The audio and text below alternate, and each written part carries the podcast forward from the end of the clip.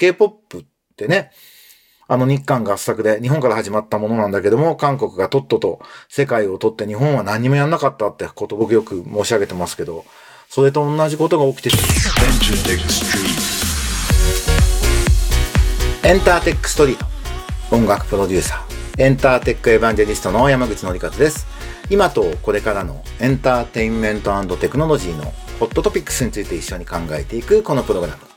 今週も最近気になった記事などを紹介していこうと思います。短い時間ですが、どうぞお付き合いください。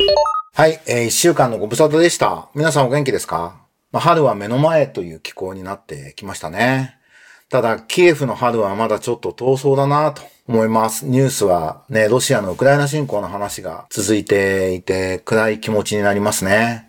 あの、C ネットジャパンでロシアによるウクライナ侵攻で高まるスプリンターネットの懸念っていう記事がありました。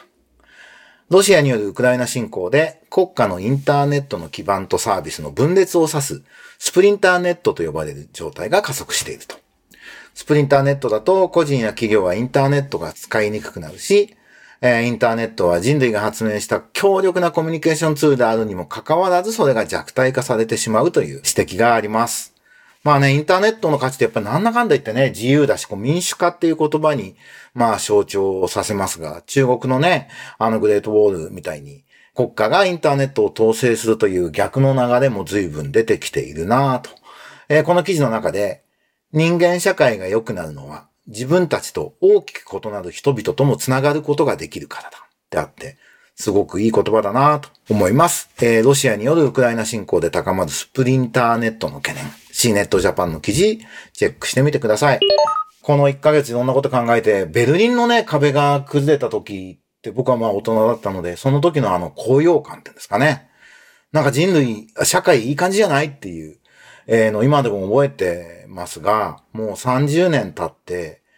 あ世界情勢としては、あなんかあの時良くなると思った方向とは逆の悪い方向に向かってるなということを感じますよね。特に日本はね、中国、北朝鮮に続いて、ロシアというね、まあ、ある種の隣国が、まあ、自国最優先の、まあ、帝国主義、覇権拡張主義ですかね。っていうのをもう明確にしているっていう、危機的な状況だな、というのは思います。まあ僕の自分の、まあね、それぞれ自分ができることって限られてると思うんですけど、今の僕の立場で言うと、やっぱり経済安全保障っていう視点で、テクノロジーとか情報の取り扱い方に敏感でいるっていうことを中国企業とか香港の会社との付き合い方とかをちゃんと、えー、サービス設計するときに意識しておくことっていうのは大事だなと思ってます。それからもう一つ、国籍関係なくね、やっぱ友人関係があることが大事だと思うんですよ。で、特にカルチャーとかエンターテインメントとかね、音楽ってやっぱり国籍とか言葉を超えて、あの、繋がれるすごくものだったりするので、国家の枠に縛られずにね、個人的な信頼関係を少しでもたくさん築いていくことっていうのが大切だし、そういうことをやっていきたいなと、微力ながらつくづく、えー、思ってます。で、日本って、日本人が思っている以上に日本の文化、カルチャー、歴史に対して興味と、まあ、ある種尊敬、リスペクトの対象になっていることが多いので、もうね、製造業もテクノロジーも世界の最先端とは言えなくなってしまった貧乏な国の日本で2020年以降で日本人が持っている数少ない優位性は本当に文化力だなということを、えー、思って僕はエンターテックエヴァンジェリストっていうね自分が好きでやり始めてる自分のポジションがある種日本の国力のためにも大事なんじゃねえかと、えー、最近思うようになりました。韓国のね、大統領選挙が終わって、ユン・ソギュルさんという人が大統領になって、5年ぶりの保守政権でなったんで、対日関係、こう、日本を敵視するのが変化するんじゃないかみたいな期待も語られていて、まあね、あそこは、政権はちょっとコロコロ変わるんで、方針が変わるんでよくわかんないんですけど、なんかツイッターで、あの、ユン大統領の公約ってすごいんですね。ちょっと僕裏は取ってない、韓国語読めないんで裏取ってないんですけど、まあ、鈴木孝之さんとかもリツイートしてたんで、まあ、多分そんな怪しい情報じゃないのかなと思って紹介しますが、えー、ユン大統領は公約で、K カルチャーは IP の著作権制度整備、流通活性化支援、NFT メタバース連携で雇用大幅創出、K カルチャー国内全体地域経済活性化、経カルチャー、イノベーション人材支援。O2 ってオーバーザトップエコシステムってネットフリックとかあの Amazon プライムみたいなテレビじゃないやつですね。のエコシステムのグローバル強化。コンテンツ企業の海外現地制作支援をやるっつってんですよ。で、暗号通貨も暗号通貨業界ネガティブ規制を緩和し、暗号資産の収益500万円までは非課税にし、国内 ICO を許可し、取引所を認め、デジタル資産基本法を制定し、デジタル資産振興庁振興するの振興ね。を作ると。AI の活用を公教育、行政、国防、福祉、財政、すべての分野で AI を積極的に導入するって、大統領が選挙で言っててすごいっすね。これ全部日本がやるべきことで、こう、また先に韓国に全部やられちゃうのと。ちょっとビビりました。K-POP ってね、あの日韓合作で日本から始まったものなんだけども、韓国がとっとと世界を取って日本は何もやんなかったってこと僕よく申し上げてますけど、それと同じことが起きてしまうんじゃないかというふうに、非常に不安になる、えー、内容でした。あの、本当に今、エンタメビジネスに関しては、ともかく韓国がやってきたことをやろうとしてることを謙虚に学んで真似して、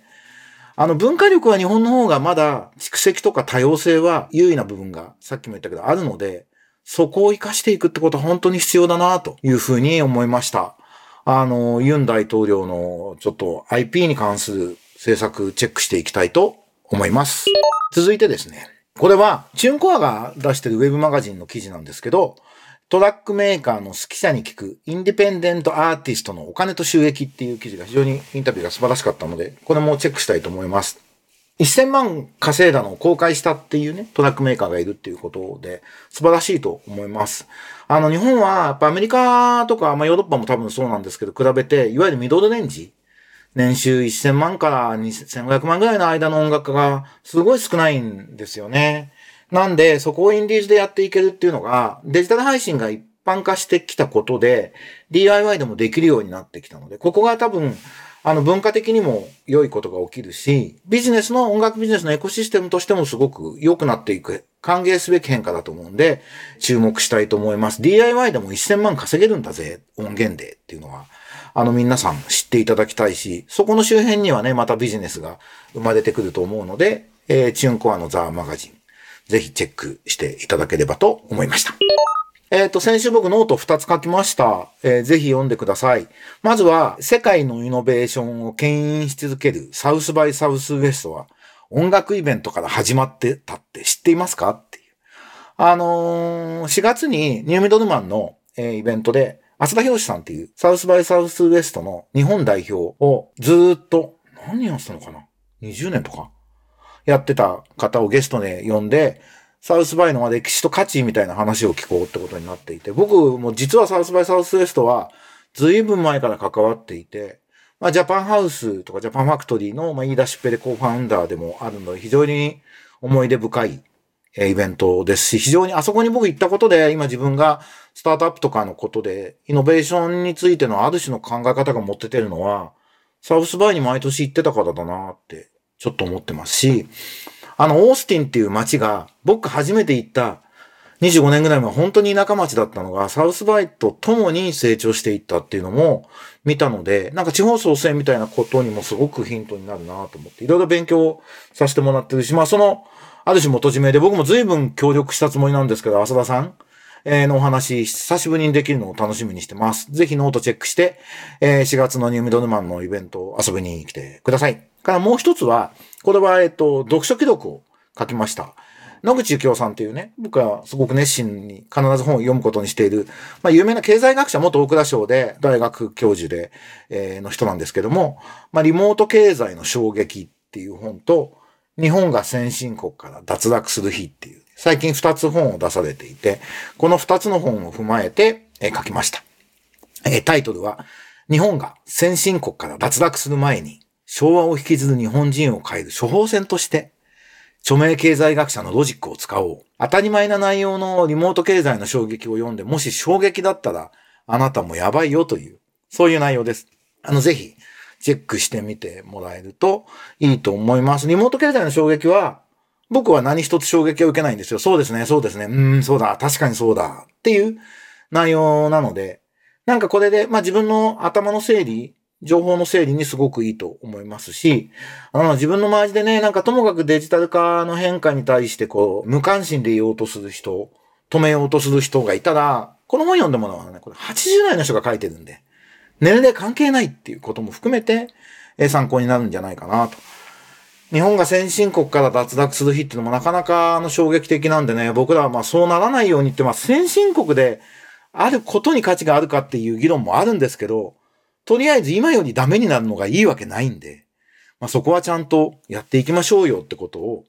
これも本当にしみじみ思うことです。このノート2つぜひ読んでみてください。なんか反論とか、そうだそうだとか、反応、コメントとか、あのツイッターとか、僕 SNS は基本アクティブに公開もしているんで、そんなところで声かけてもらえたりすると嬉しいです。でね、この辺の今日話した話、どれもやっぱりエンターテック分野でスタートアップが解決していく、解決っていうか変えていくエコシステム、仕組みのアップデートをしていく分野だなということで、スタジオエントで頑張らんとなと、まだまだまだまだ力不足やなと改めて思う一週間でありました。ということで、えー、山口のりかずのエンターテックストリート。また来週お会いしましょう。今年は桜の開花が、まあ、東京の話ですけど、若干早いみたいで、そろそろ花見ができる。来週は無理かな？再来週ぐらいですかね。かと思います。えー、元気を出していきましょう。ではまた。バイバイ。